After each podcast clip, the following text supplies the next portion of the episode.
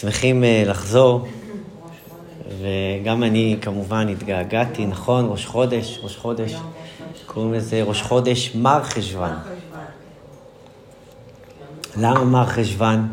כי אחרי תשרי, שחודש עמוס בחגים, כמו שאמרת, זה מחג, לזה. מי שלא, כאילו, כשאתה לא מבין, מתחבר, מזדהה, זה חג, אז זה באמת נראה לך שזה מסתכם בארוחה, חג יוצא, חג נכנס. אבל תשרי זה הזדמנות, זה תחנת דלק, כל השנה. וזה חודש מאוד מאוד עמוס בחגים. והנה חשוון מגיע אחריו. זה חודש בלי חג ואפילו לא מועד אחד. בגלל זה קוראים לו בחסידות מר חשוון. כי הוא מר, כאילו. אגב, אחרי חשוון מגיע כסלו. כסלו זה החודש בחסידות. שם נולדה החסידות. שם נולדה חב"ד, י"ט כסלו. אנחנו נדבר על זה. בעזרת השם. טוב. ברשותכם, לפני שנתחיל בפרק י' יש איזה כמה נקודות שאנחנו צריכים קצת לחזור עליהן, בפרט שהיה כאן איזשהו חודש הפסקה, על פרק ט', שפרק ט', אני לא אשאל מישהו זוכר מה דיברנו, אני לא אתגר אתכם, אז אני קצת אזכיר לכם, ואזכיר גם לי, כי גם אני הכנתי קצת את השיעור, אז אני, לא כי אני זוכר, כי הזכרתי, עברתי על השיעור. פרק ט' זה מגרש המאבק. פרק ט' האדמו"ר הזקן כבר צולל פנימה לשדה. לשדה המלחמה, למגרש המאבק. ושם האדמו"ר הזקן קודם כל מתאר, גם פיזית וגם רוחנית, איפה מתגוררת כל אחת מהנפשות? איפה מתגוררת הבעמית? ואיפה מתגוררת האלוקית? איפה היא חיה? שם אומר האדמו"ר הזקן שעיקר משכנה של הנפש הבעמית זה בלב. מדגיש, עיקר משכנה, זאת אומרת, זה הבית, אבל יש לה עוד בית קיץ, מלון, עוד מקום שהיא מבקרת בו, וזה גם בשכל. אבל הבהמה רובצת בלב. כי הלב זה הברדק, ואנחנו הרבה הולכים עם הלב, אם לא לרוב עם הלב. אז שם הבהמה חוגגת, ומשם הבהמה מנסה להשתלט, להתחיל את העבודה שלה, ואילו האלוקית, עיקר משכנה במוח. אז זה כבר מדד ראשון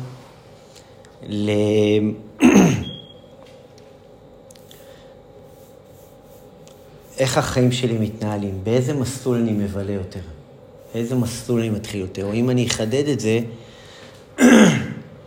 כשאני מתמודדת עם החיים, בעבודה, בחיים, ואני מחליטה החלטות. אז אחת השאלות שאני צריך לשאול את עצמי, זה איפה ההחלטה נולדה. איפה היה הבית שלה? בלב או בשכל? ואגב, זו שאלה שאנחנו מן הסתם לא שואלים את עצמנו איפה ההחלטה התחילה, אבל זו עצה מאוד מאוד טובה. ואני הראשון שיאמץ אותה, כשאת אומרת משהו לשיר או לילד שלך, את שואלת את עצמך, רגע, מאיפה ההחלטה הזאת הגיעה? כי כשהוא אמר לי לצורך העניין משהו, ואני הגבתי, איך שהגבתי, מאיפה זה הגיע? מהרגש שלי או מהשכל שלי? כי זה כבר ניקוז ראשוני. אם זה התחיל בשכל, סיכויים גבוהים, לא תמיד, אבל סיכויים גבוהים שאת בערוץ הנכון.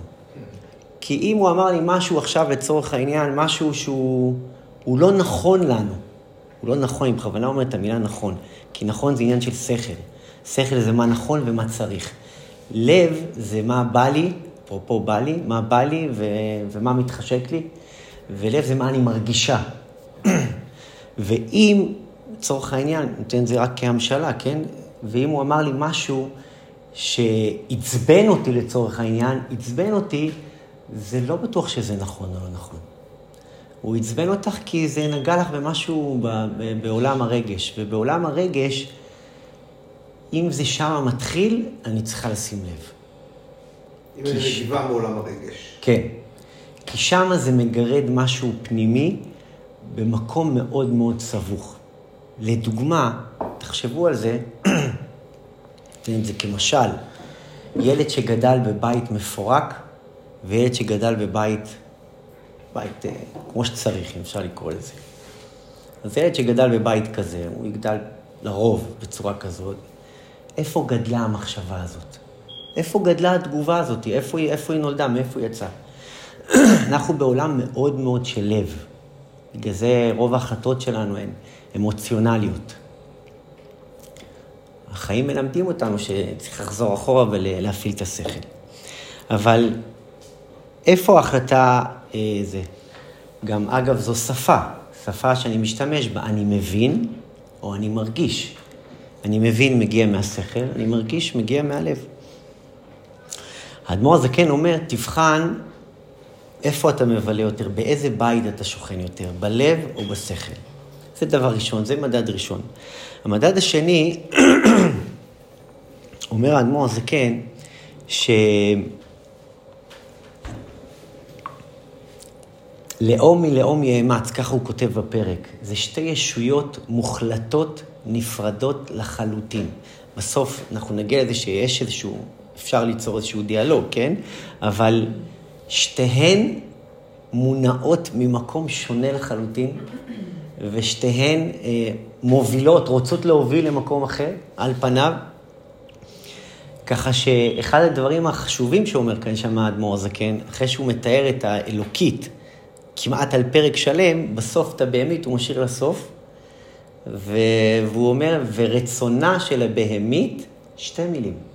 אם על האלוקי דיברנו פרק שלם, אלוקי, הבהמית, הוא אומר, ורצונה של הבהמית, להפך ממש. מה זה להפך ממש? זה הפוך, הפוך מה... זה לא הפוך, נכון, אבל להפך ממש כאילו, זהו? זה זה. זה לא רק זהו, זה כל התורה כולה. אתה צודק, אתה חכם, אתה מרשים, אתה משכיל, אתה דואג לבריאות שלי, אתה הכל נכון. אבל לא בא לי. לא מדבר אליי. תחשבו מה זה לא בא לי. הנה, בדיוק מה שאמרת מקודם. לא בא לי, תדעי לך, בטח בזמנים מסוימים, זה יכול להיות פי אלף, פי כמה וכמה יותר חזק, השכל מבין והבנתי, בדיוק כמו שאמרת, מבינה, מסכימה וזה. זה עוד יותר קשה, כי כשבן אדם לא מבין ולא מסכים ורוצה להבין אותך, אז יש כאן עם מי זה, אבל כשילד אומר לך, אבא, סבבה, יערוסית, לא רוצה שיניים. הפסקת אישון. הפסקת, לא, אין. בבקשה. סבבה, הורס לי את הבריאות, תראה לי את הלב שלי, את הריאות שלי שחורות. בא לי לעשן. אישון זה קלאסי, קלאסי, קלאסי. זה דווקא אפילו. כן, זה קלאסי של משהו שאתה יודע וכולם יודעים, ואף אחד לא מתכחש לזה, גם המעשנים, שזה גומר, שזה עושה חרא בזה, ואומרים, אני בא לי לעשן. זה ממש התמכרות פיזיולוגית. סמך, אפשר לעצור אותה. אבל כל זה התמכרות דרך אגב. 93 יום ממש, אפשר לעצור. כאילו עד עכשיו לא יכול לעצור. כל אחד יכול לעצור. כל אחד יכול לעצור, אבל מעטים מאוד מצליחים. מה פתאום? זה עניין של בחירה, לא? כי זה דבר שהוא מותר. אז דבר שהוא מותר, אתה אומר מה, כולם מעשנים, זה לא דבר שהוא אסור. אז אני גם מעשן, אבל אתה יודע שזה גומר אותך. אתה יודע שזה גומר אותך. מה, את לא יודעת שזה מזיק? לא משתלת לפעמים, כאלה, יודעים את זה. יודעים. אבל כל התנהגות יש שזה התמוכרות. לא, אז סתם נתתי כדוגמה, כי עישון זה דבר שהוא מאוד קם, מאוד כאילו, בין הבהמי לזה מאוד... זו דוגמה מצוינת. כן. אבל מה זה מלמד אותי? מה זה מלמד אותי? כי כשבן אדם אומר לי, לא בא לי, מה אתה יכול לעשות עם זה? לא בא לי. סבבה, מבין. אין. לא בא לי. כאן אומר האדמו"ר הזקן, כופין אותו. מה זאת אומרת כופין אותו? אני אומר את זה בלשוני. שכנעים? לא, אין. בדיוק לא. בדיוק לא, אבל בדיוק לא. כמו שלהפך ממש, כשהילד שלך אומר, אבא מגניב, סבב, אתה צודק. אני רוצה את השוקולד. אוקיי. אתה מסתכל לו בעיה ואומר לו, אין שוקולד. זה לילד, מה למבוגר? מבוגר, מפסיקים. מה צריך לעשות, אני נותן את זה כזה? קושרים את הידיים. חכה, אנחנו נדבר, תתרחק מסביבה, תעשה הרבה דברים שמתמכרים צריכים לעשות. כן. אבל קודם כל, אגב, אנחנו עומדים את זה בדיוק עכשיו באיגרת התשובה. איגרת התשובה זה חלק השני, זה 12 פרקים מטורפים. שם האדמו"ר זקן נכנס לפסיכיאטריה כבר, לגריאטריה של הנפש הבהמית, זה כבר זה. ושם הוא אומר, למדנו את זה לפני שבוע שעבר, יש 4 דרכים בדרך לגמילה. אז קוראים לזה, והוצאתי, והצלתי, וגאלתי, ולקחתי. לא משנה, לא ניכנס לזה עכשיו. אבל השלב הראשון של הגמילה, והוצאתי. מה זה והוצאתי? אומר האדמו"ר הזקן, כדי לגאול אותך ממצרים, מהמקום הזה, קודם כל להוציא. זה, איך אמר לי הרב שלי, הוא אמר לי, זה כמו שאתה שומע אחד ושומע על אחיך, או על מישהו שזה, שהוא לא יודע מה, נפל לסמים בדרום תל אביב. מה הדבר הראשון שאתה עושה? אתה נכנס לאוטו, מוציא אותו, ולוקח אותו לאוטו, ובורח משם. השלב הראשון, וזה קריטי כדי להבין את זה, והוצאתי, לצאת משם. לגבוה גבולות, זה נורא נורא חשוב. למה נורא נורא חשוב? כי קודם כל, כי זו האמת. כי כשהבהמה רוצה משהו, אין דיאלוג ואין שכנועים ואין כאן, זה כמו, אני יודע מה, כמו הערבים רוצים את השטח שלך, אז תבוא. עם לבדד, איך כתוב? עם לבדד ישכון, ובגויים לא יתחשב. עם לבדד, ככה הקדוש ברוך הוא אמר לזה, בלעם, עם לבדד ישכון ובגויים לא יתחשב. אנחנו, יש שיחלקו, אני לא נכנס לפוליטיקה שזה בטח זה, אבל אני בהחלט, ברור, אני בטל לתורה, אבל עם לבדד ישכון, לאום מלאום יאמץ, זה שתי ישויות, זה שתי מדינות שרוצות ההפך מהשני. אז קודם כל אני צריך לדעת שהעבודה היא קודם כל לקבוע גבולות. אין דיאלוג. ויש הרבה דברים שאנחנו עושים בחיים, ואגב, זה חלק קריטי בדרך לשינוי, חלק קריטי בדרך שהתפתחות. למה? ככה. למה? ככה. מה זה ככה? ככה. ככה, תדעו לכם, זו אחת התשובות, זה עוד יש איזה פרק שלם בתניה. אבל ככה זה אחד הצמתים החשובים שיהיו לכם בעזרת השם בהתפתחות. שחר, מה שאתה אומר, רק כדי להבין, אני חושב שעשיתי, יש את המאבק הזה בין הבהמית לאלוקים. עכשיו, בדוגמה של הסמים, אח שערד לסמים, והוצאתי, זה אתה לוקח את אח שלך. אבל בעולם האמיתי, אתה אומר לי כבר גבולות, זה אני ביני לבין עצמי, ואז שהבהמית שלי משתלטת עליי, אז האלוקית שלי צריכה להגיד, רגע, יש גבולות, וזה צריך להיות יותר חזק מהבהמית. כאילו, זה מה שאתה מתכוון, במילים אחרות. כל אדם צריך להציב לעצמו גבולות, איפה שבא לו, כאילו. חד משמעית. ואז מתחיל המאבק הפנימי הזה בין הבהמית לאלוקית. כן, חד משהו. להוציא את עצמך לפעמים זה יותר קשה ממשוך את האחר. זה לא טוב לך, נגיד לקחתם גם דוגמה שהיא קיצונית, לקחת מישהו מסמים ולהכריח אותו להיגמר. זה דוגמה מאוד קיצונית, אבל אגב, עם שוקולד, אם הילד שלי רוצה, אוקיי? אני צריכה להביא, אני חושבת שאני צריכה להביא אותו לבחור, זה באמת הטוב שלו. אני לא יכולה לקחת לו את השוקולד. כן, לא. קודם כל, זה היה רק דוגמה.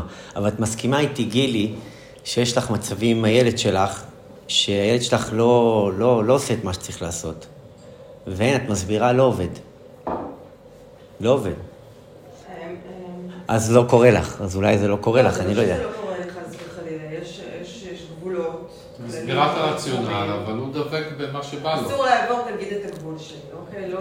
לא מרימים על היד, לא כועסים עליי, נגיד, יש לי ילד מתבגר, קצת. אלה הגבולות שלי, אבל אתה יודע, הגבולות לא משקרים, מוסריות ופיתנית. אבל כן תאכל, לא תאכל, כן תלך עם חבר, לא תלך עם חבר, זה די שיח פתוח. תראה, אני לא נכנס עכשיו לחינוך ילדים, כי אני בעצמי לא מבין בחינוך ילדים, אבל שלב מאוד מאוד חשוב, אנחנו מדברים על המאבק שבתוכי, וממילא גם על המאבק סביבי, אבל המאבק בתוכי, אני צריך להבין שיש הרבה דברים בחיים שאני צריך פשוט להגיד לא, וזה... עליי, על עצמי, זה הכי... זה לא, כי אין, ברגע שמתחיל הדיאלוג, אתם יודעים, יש פרק שאדמור זקן מדבר על עניין תפילה והסחות הדעת. אז אדמור זקן אומר, אתה פשוט לא נכנס גם לדיאלוג, כי ברגע שנכנסת לביצה, זהו, זה כבר, אתה כבר בשטח האויב, וזה כל כך עדין, וזה כל כך... לא קל לקום בבוקר, סתם. יש הרבה דברים שלא קל. צריך לקום. למה? ככה, כי צריך לקום. ואם אתה לא תשלוף את עצמך, אין, זה לא ייגמר, ואז בסוף עוד 5 דקות ועוד 5 דקות, והנה תלצל השעון ולא שמעת, וכו וכו. בסוף מגיע השלב, שאתה חייב זה. אז האדמו"ר הזקן, קודם כל האדמו"ר הזקן מניח את המפה. וזה נורא נורא חשוב.